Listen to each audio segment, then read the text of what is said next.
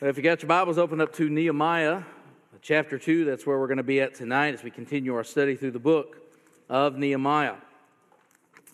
Now, last week we began our study in the book of Nehemiah. We talked about the restoration uh, that was going to be taking place in the land of Nehemiah. And there's a couple things that Nehemiah began with. And first, he began by assessing the damage. In other words, he, he understood, he found out things that were going on in Jerusalem that really bothered him. And that was the fact that the walls we're down. And a lot of times we don't recognize how important walls are because uh, we just we take it for granted how blessed we are. If we have a home, most of us lock our doors, right? If you have a security system, you may even set that security system.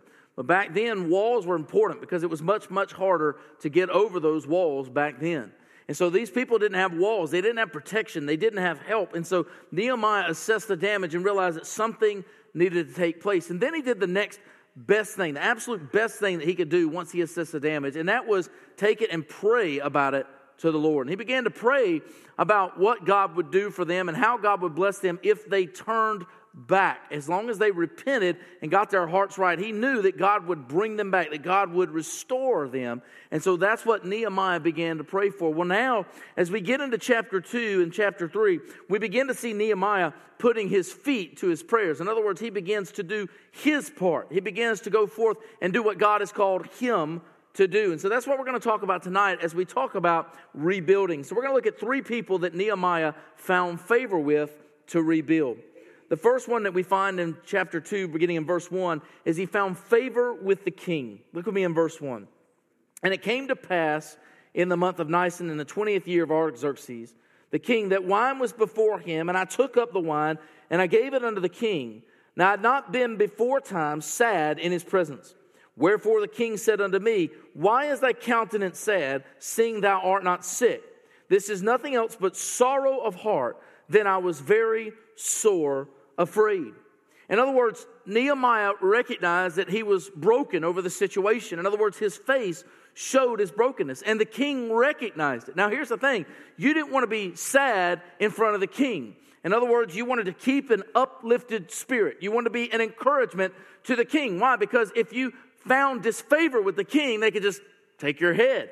And so Nehemiah knew that this was trouble for him. Nehemiah knew that if the king recognized his sadness, he would want to know what's going on. What can we do to help? Or better yet, he could just say, I don't want to listen to it. You need to leave. And so Nehemiah knew that this could be his moment. It makes me think of the book of Esther. If you've ever read the book of Esther, you know that she came to a very critical point in her opportunity to share with the king what was about to take place. In fact, her cousin Mordecai was the one that told her about it. He said, You, you got to think about this. You got to understand what God, how do you know that God hasn't put you at this time for this moment? So Nehemiah was at that point. He now needed to make a statement. So in verse 3 it says, And said unto the king, Let the king live forever. Why should not my countenance be sad when the city, the place of my father's sepulchres, lie waste, and the gates thereof are consumed with fire? The king said unto me, For what dost thou make request? So I prayed to the God of heaven. How many of you have ever given one of those little quick prayers, right? You know, you, you, you got to say something right then. It, it, it, the moment is there. It's time for you to speak up. It's time for you to say something. And under your breath, you just immediately start praying. Now, I know the kids understand this because if you've ever taken an exam that you didn't study for, those prayers come out real quick. Lord, help me remember what I didn't study. Please just give me supernatural wisdom, right? Now, we've all probably whispered this, especially when we come to a moment we know that we don't have a lot of time. Maybe somebody's approached you about something and you've got to have the words to say, and you might say under your breath, God, give me the words. God, speak through me. God help me. And at this point, Nehemiah knew he's, he's got to answer. He's got to respond. He's got to say something. And so he wants to know, God, give me the strength to say what needs to be said. And he says, the city, the place of my fathers, in other words, it lies waste, it's consumed with fire. Why would I not be sad? Could you imagine? Basically, what it would be like is this if your hometown had been burnt to the ground, how many of you would be in despair? If somebody called you up and said, Hey, where you were born, it's all gone. It's been destroyed. It's been defeated. It's been torn down. We would be in great despair. And so Nehemiah said, Of course I'm going to be in anguish because I understand that my hometown is not right. In verse 5, he says, And I said unto the king, If it please the king, And if thy servant have found favor in thy sight, that thou wouldest send me unto Judah, unto the city of my fathers, the cultures, and I may build it. And the king said unto me, the queen also sitting by, For how long shall thy journey be? And will, when wilt thou return? So it pleased the king to send me, and I set him a time. Isn't it amazing? Nehemiah says, Let me go. He doesn't say, Oh, hey, by the way, king, I, I know of some great wall builders. I know of some men that can build walls like nobody's business, and I would like you to send them on to do what you've called me to do. I wonder how many of you have ever done that. God, I know you're calling me to do something, but I can think of a few other people that would be better for it. I can think of somebody. Here's what you need to understand. And I heard this tonight, and I thought, Scott's done taking my sermon. And I heard it tonight during discipleship training. God doesn't call the qualified, he qualifies the called. If God has called you to do something, He's going to give you the ability to do it. Nehemiah didn't look at it and say, you know what? I can't build a wall. I'm just a cupbearer. Now, if, you, you're, if you're not certain of what a cupbearer is, it's real simple. He drank whatever was going to be given to the king first to make sure that it wasn't poison. Isn't that a great job? The king may not go down, but the cupbearer will. I mean, that's what he did. He drank whatever was given to the king first so that the king could live. And so the, basically, the king would watch his cupbearer and wait. Is he going to die?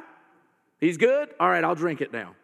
Now, many of y'all be like, I am not drinking after anybody. That's how you get sick, right? But I'm to tell you what, if you were the king and you were afraid for your life, I'd let somebody taste my drink first. And that's what he did. But he said, you know what? He wanted to use this opportunity. And the king said, Well, what am I to do? He said, It pleased the king. I, I love this. You got to understand, Nehemiah was just a cupbearer, not a wall builder. But with God, we can do all things. With God, we can do all things. Now, I'm to be honest with you. I am not much of a man when it comes to construction. I can, I can do a few things. Any of you guys ever, how many of you grew up and you built your own treehouse? Anybody build their own treehouse? A few of you did.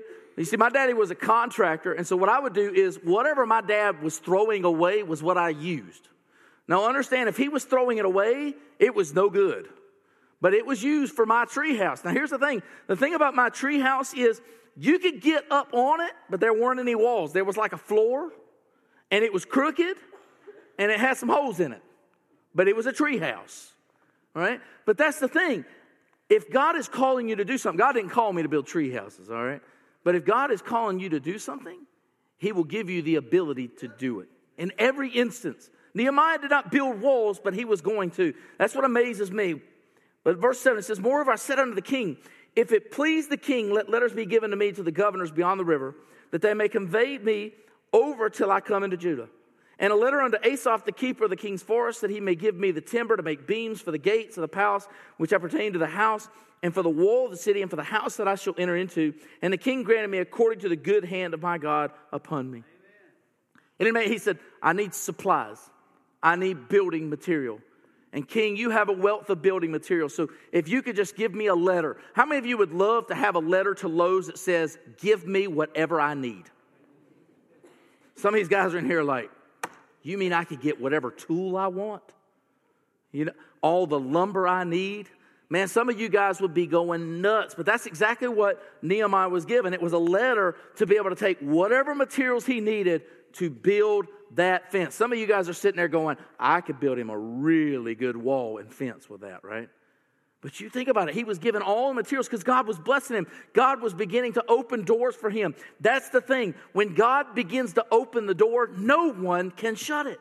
No one can close the door. And here's and I always found this funny. I had some, some ministry friends of mine, and they said this. One time I heard one of the guys, he said, If God closes a door, I jump through a window. Let me tell you something. If God closes a door, don't go anywhere. You don't move. That's when you follow Psalm 46:10, be still and know that he is God. You sit back and you wait. When God opens a door, He will open it and He will make it abundantly clear that it is from Him.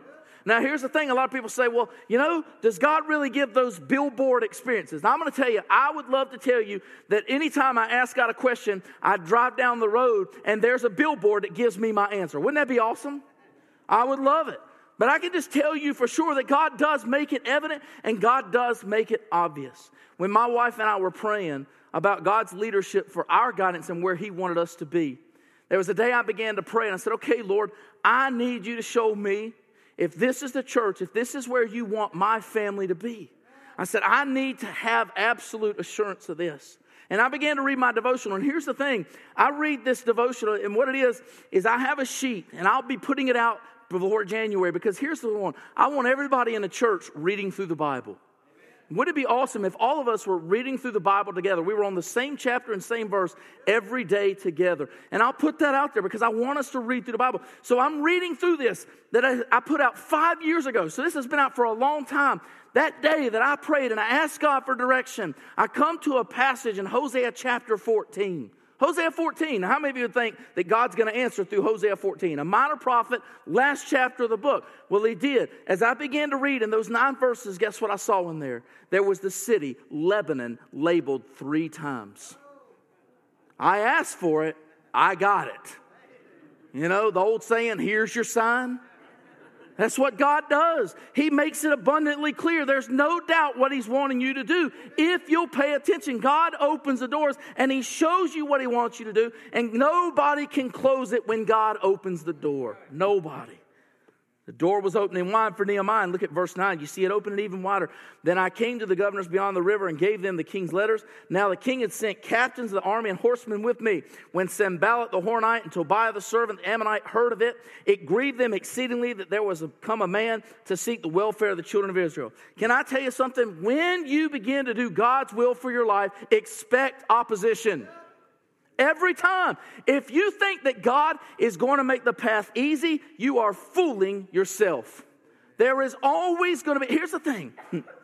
it's always funny to me. People say, in a church, I think you should have a 100% vote. Can I just tell you something? If you have a 100% vote, Satan is not scared. He's not scared. He's not worried at all. You say, well, what do you mean by that? Satan can get into the church, right? He can get into the church, it can happen.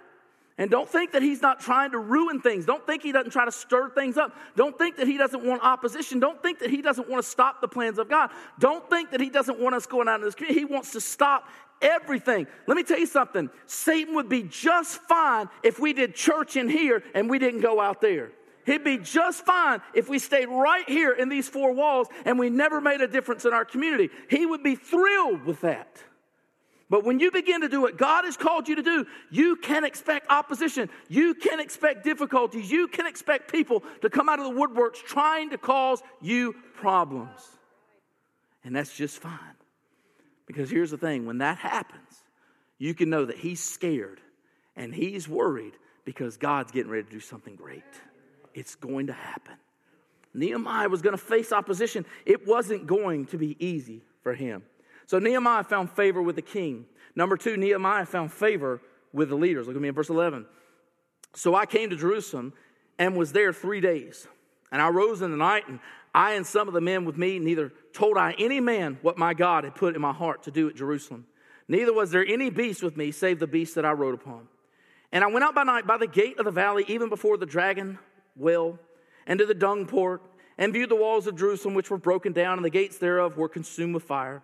Then I went on to the gate of the fountain and to the king's pool, but there was no place for the beast that was under me to pass. Then, uh, then went I up in the night by the brook, and viewed the wall, and turned back, and entered by the gate of the valley, and so returned. And the rulers knew not whither I went, and what I did, neither had I as yet told it to the Jews, nor to the priests, nor to the nobles, nor to the rulers, nor to the rest that did the work. He began by assessing the damage. He took three days to tour the city. He wanted to know okay, what's wrong with this place? Where are the weakest points? What needs to be built up the most? What gates need to be rebuilt? What walls need to be fixed more than any other wall? He began to really assess and try to figure out what was going on because he wanted to come up with a plan before he presented it to the leaders. One of the worst things that you can do is say, Well, God has told me to do something, and then you don't know what you're supposed to do. People will come up to me, and I always love this. This, this one always blows me away. They'll say, God wants us to do such and such. And I'll say, Well, it sounds to me like God wants you to do such and such. Usually, the reason why they want that is they say, Well, we want you to plan it. We want you to, to push it. We want you to be a part of it. We want you to lead it. Can I tell you something? If God is calling you to do it, then He wants you to lead it. He wants you to be the one setting up. He wants you to be the one that plans it. He wants you to be the one that makes the difference through that ministry. That's the point. Nehemiah knew. He said, I know God has called me. Now I got to come up with a plan, and then I'm going to present it to the leaders and hope that the leaders will back me so then we can present it to the people. Nehemiah was being very, very wise. 17. Then said I unto them, You see the distress that we are in, how Jerusalem lieth waste, and the gates thereof are burned with fire. Come and let us build up the wall of Jerusalem, that we be no more reproach. Then I told them of the hand of my God, which was good upon me, as also the king's word that he had spoken unto me. And they said, Let us rise up and build. So they strengthened their hands for this good work. I love it. You know what the leaders basically said? We're all in. We're all in. We're going to build the walls. Now, you might say, Brother, what are we building? We're not building walls, are we? No, we're not going to build walls. But let me tell you what we ought to do. We've got to plan for the things that God is calling us as a church to do.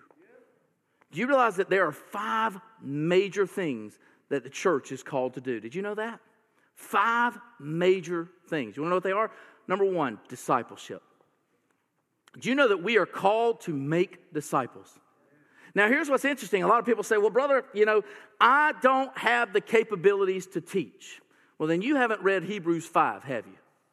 The problem is, is that all of us, if we've been Christians for some time, ought to be able to teach the Word of God. Every one of us. The problem is, is there's too many people that are still on the elementary principles. There's still too many infant Christians still sucking on the milk. It's time we get to the meat.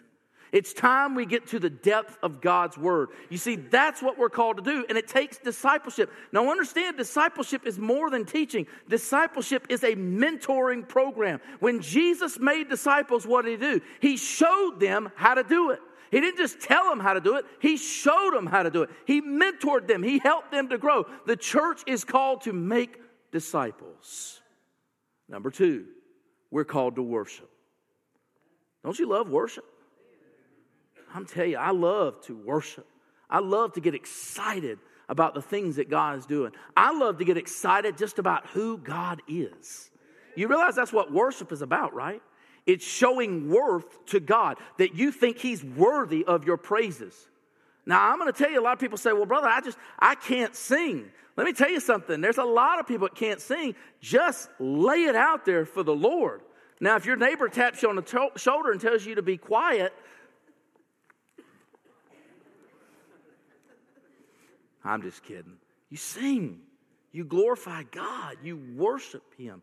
You exalt Him. You praise Him. You glorify Him. You testify for Him. You shout the rooftops off the place. I'm going to tell you what, I want to see worship where it blows the roof off of the church. I want to see worship that is lifted so high and God is magnified in such a way that the Shekinah glory comes down among us. I want to see where we glorify God in such a way that God moves like He's never moved before. You see, that's worship. We're called to disciple. We're called to worship. We're called to fellowship. Don't you just love each other?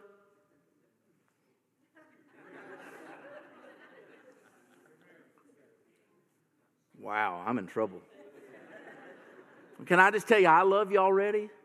Can I say that? I love you. Man, I'm going to tell you, I love the fellowship. I can't wait to eat next week. Isn't that funny? As a Baptist, I look forward to eating. I really do. I love fellowship. You want to know why? Here's the thing.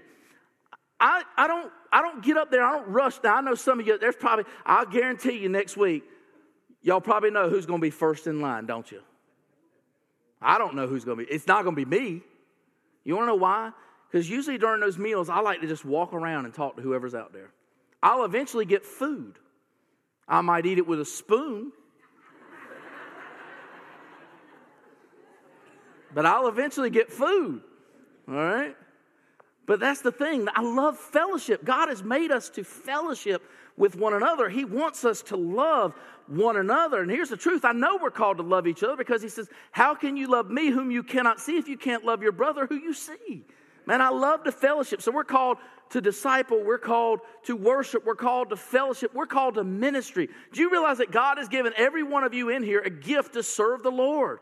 God doesn't want pew warmers. He wants servers. He wants you serving in some capacity, whether it's through singing, whether it's through taking up offering, whether it's through sharing your testimony, whether it's through teaching. There's just so many avenues that God wants to use you. God has given you a gift to use for His glory and His honor. And we've got to help you know what that gift is and then show you how you can use it. But that's what the church is called for. You ready for the last one? I know this is just going to blow your socks off.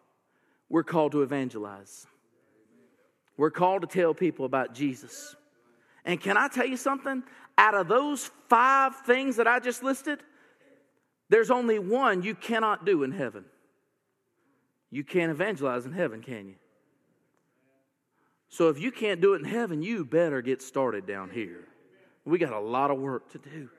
You see, those are the five premise, the five most important aspects of the church that we've got to be focused on, and that's what God wants us to do, is to get about the business of doing the Lord's work. That's what this is about. It's helping us understand that we've got a plan, we've got a prep, and we've got to get out there and do the job God has called us to do. That's what Nehemiah is teaching us tonight. Verse 19, he goes on, he says, But when Sanballat the Horonite, Tobiah the servant, the Ammonite, and Geshem the Arabian heard it, they laughed us to scorn and despised us and said, What is this thing that you do? Will you rebel against the king? Again, there will always be people who will ridicule you when you're doing the things that God has called you to do. One of my favorite things that I started in Alabama a year and a half ago we did it on Saturdays. Every Saturday morning at 10 o'clock, I'd get up and I'd go to the church, and there'd be a group of people that meet me there, and we would go knocking on doors. Our goal was to knock on every door in Mount Olive. Now, I can tell you, before I left in a year and a half, because of the time that we spent in it, we had probably done two thirds of the city. Now, that was supposed to take us about three years, but we did it in a year and a half. We went a knocking. And we went talking to the people because we wanted to share the gospel with every person in that city. Now, here's the thing we got a lot of doors slammed in our face. We had a lot of people that scorned what we were doing. I had people inside the church scorning that we were going out and knocking on doors. They said it'll never work. I said, How do you know unless you go do it? I always love people that say it won't work. Or my favorite phrase of the church. Are y'all ready for this one? I wonder if y'all have heard this one before. We have never done it that way before right? Can I tell you that is going to be written on the tombstone of every church that dies? We've never done it that way before. You see, here is what God is calling us to do. No matter through ridicule, no matter through shame, we've got to follow His will. Verse 20, I love this. Then answered I them and said unto them, The God of heaven, He will prosper us. Therefore, we as servants will arise and build. Yet you have no portion, nor right, nor memorial in Jerusalem. Nehemiah said, I know who I serve. I know who's told me what I'm going to do. And guess what? You don't have any part in this. Wouldn't you just love to say that to somebody? How many of you have ever just wanted to look at somebody and go, Get behind me, Satan? You ever thought about that? I would love to try that sometime. Somebody please come be mean to me just so I can say that one time, you know? Get behind me, Satan. I just want to say it. You know?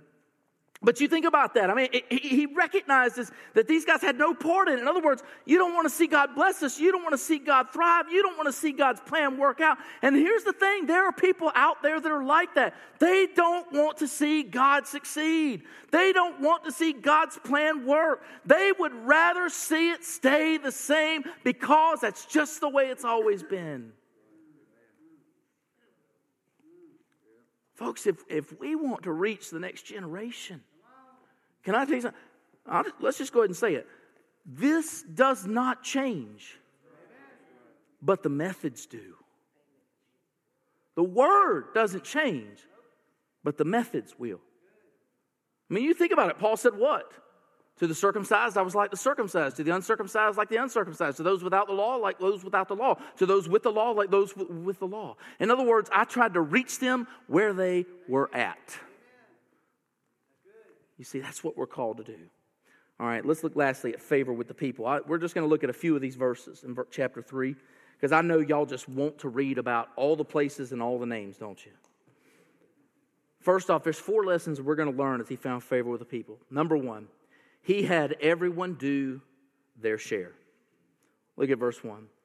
Then Eliashib, the high priest, rose up with his brethren, the priests, and they builded the sheep gate. They sanctified it, set up the doors of it, even under the tower of man. They sanctified it under the tower of Hananel. Isn't it amazing that even the priests, it, did, you, did you know that pastors can actually do something other than preach?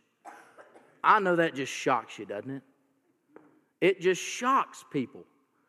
One of my favorite things that we did at the first church I was a part of was the men got together and they said, you know what? We're getting a new playground. I mean, we got one of those nice playgrounds that goes out at parks. A lady donated all the money for us to get us this playground. She donated the money to get it, not to put it together. So I got the men together and I said, hey, let's put this playground together. There's about 14 of us for three weeks, three Saturdays, we got together and we put that playground together. We spent about six hours each Saturday putting together. It was the most fun I've ever had with men. It was just a blast. We're sitting here putting, because we messed it up a few times and then we finally got the pieces in the right place. But the idea was this is that everybody can do their part. We had people that could read the instructions while others were screwing in the bolts. We had people that knew where the pieces needed to be, so they laid it out where it needed to go. That's the thing. Everybody can do their part, including the priests. Not only were the priests doing it, but verse 8 tells us the goldsmiths. It says, Next to them, they repaired Uzziel, the son of Harah, of the goldsmiths. Even the perfumers in verse 8. Next unto them was the one who prepared Hananiah, the son of one of the apothecaries. Apothecaries. That's a perfumer. In verse 12, even the daughters were in it. Next to him was repaired Shallum, the son of Halohesh, the ruler of half the part of Jerusalem, he and his daughters. Now, isn't that amazing? Even women can build. Man, I didn't hear many women say amen. Y'all just must think you, you just want your husbands to think you can't do it, so they keep doing it, right? Is that what it is? Even the daughters got involved. The leaders, verses 14 to 19, the Levites even got involved in verse 17. He had everybody do their share. That's the idea. You understand, here, here's one of the greatest problems in the church today it is the 20 80 principle 20% of the people doing 80% of the work. That is horrible. There are people that are here, it seems like nonstop serving the church. That's not the problem. The problem is, is there's not enough of us doing that.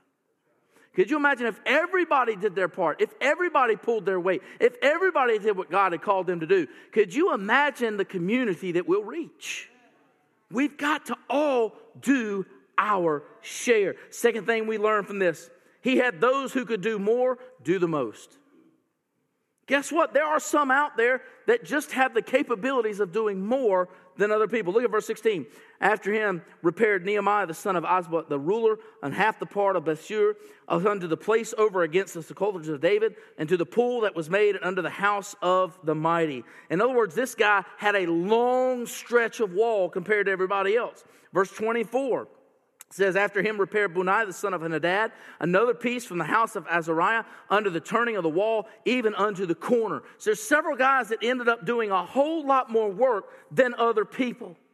And here's the thing they didn't go out there bragging about how much they did either. I mean, I, I love it when people come here and they do work and they don't do it to be recognized. We don't need to be recognized, do we? Do you need the attaboy from man? Because if you need an attaboy from man, it means you won't get one from God. That's why we do it. But there were some that did even more. And I love, see, the third thing we can learn. He had them work where they would be most passionate to work. Verse 23. After him repaired Benjamin and Hashub over against their house. After him repaired Azariah the son of Maaseiah, the son of Ananiah, by his house. Here's the thing if you're building a wall by your house, you're going to make sure it's strong, right? That'd be like if you were putting a deadbolt on your house, you're going to make sure it's done right.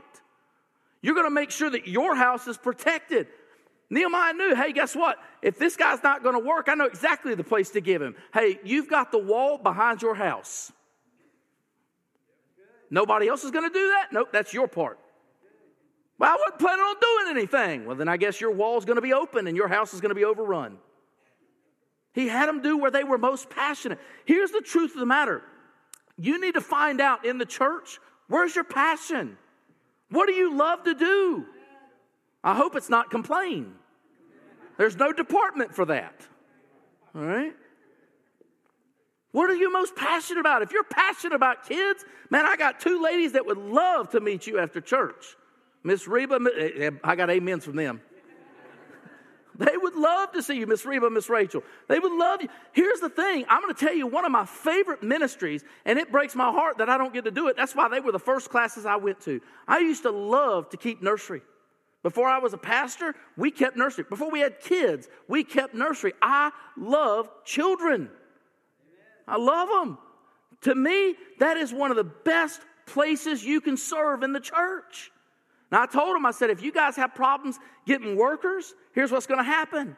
If they have a problem getting nursery workers, Miss Reba's going to come to me one day and she's going to say, I need a nursery worker. And if nobody volunteers, I'm going to go work it and somebody have to come up here and preach. Y'all ready for that? Y'all think I'm kidding. I'll go work with babies. I love them. You see, here's the thing you got to find where you're most passionate about. You might say, well, Brother John, I'm just not passionate about children. Well, we got senior adults that would love to have you work with them too, right? We got couples that need to see older couples who have made their marriages work.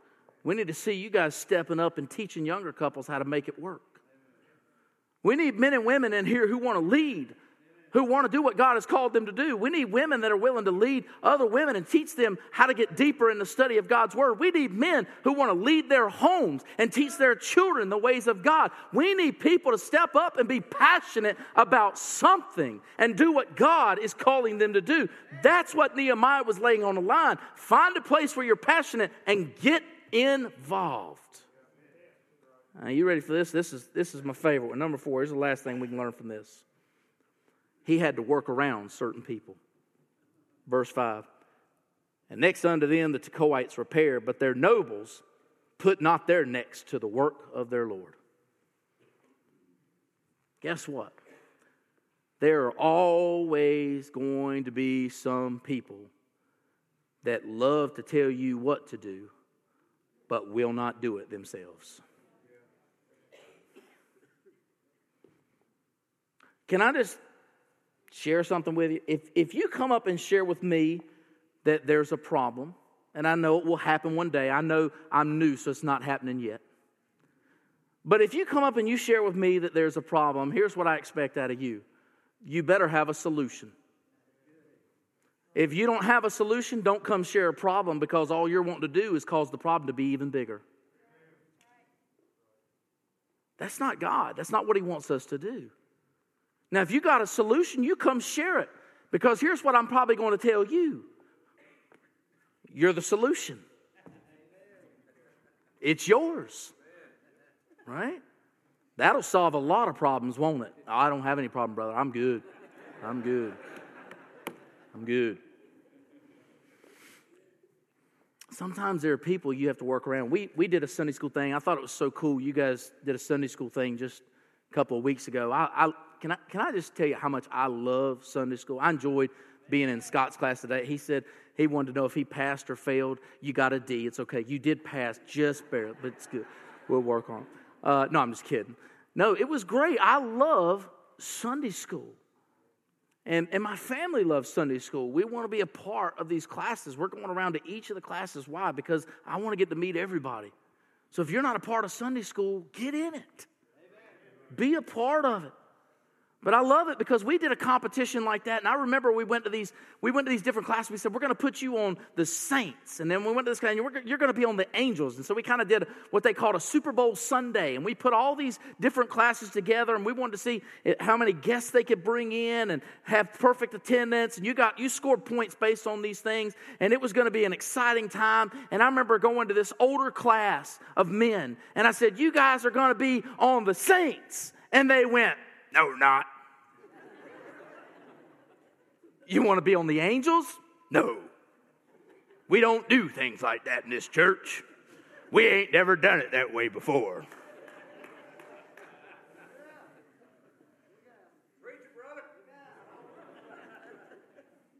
Hmm. I just wanted to pray right then. I, I, I really needed to pray right then, but all I could think to myself is, why? Why? And I realized that guess what? Sometimes they're just people, you just work around them.